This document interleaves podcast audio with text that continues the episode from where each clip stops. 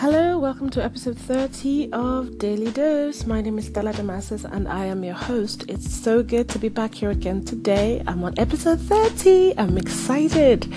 Okay, so today I wanted to talk about something that I learned a couple of years ago and it has helped me overcome a lot of things, especially when it comes to anger management.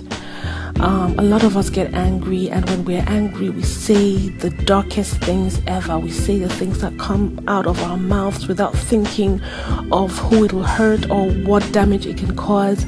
And then when we're no longer angry, we start to regret the things we have said. Now, if we've said those hurtful things to people around us or our loved ones or friends, we ask for forgiveness when we're not when, when we're no longer angry. But even when they forgive, it's very difficult to take the words back, and it's very difficult for them to forget those things that we have said. So I learned the trick of stop and think. Excuse me, stop and think. So when I'm angry, I don't talk much. And then people around me ask me, What's wrong with you? What's going on? They want to get me to open my mouth and talk, but I know that if I open my mouth, they're not going to like what comes out of it. So I try not to listen when I'm angry. I just keep my mouth shut and I think about what I want to say carefully before I say it.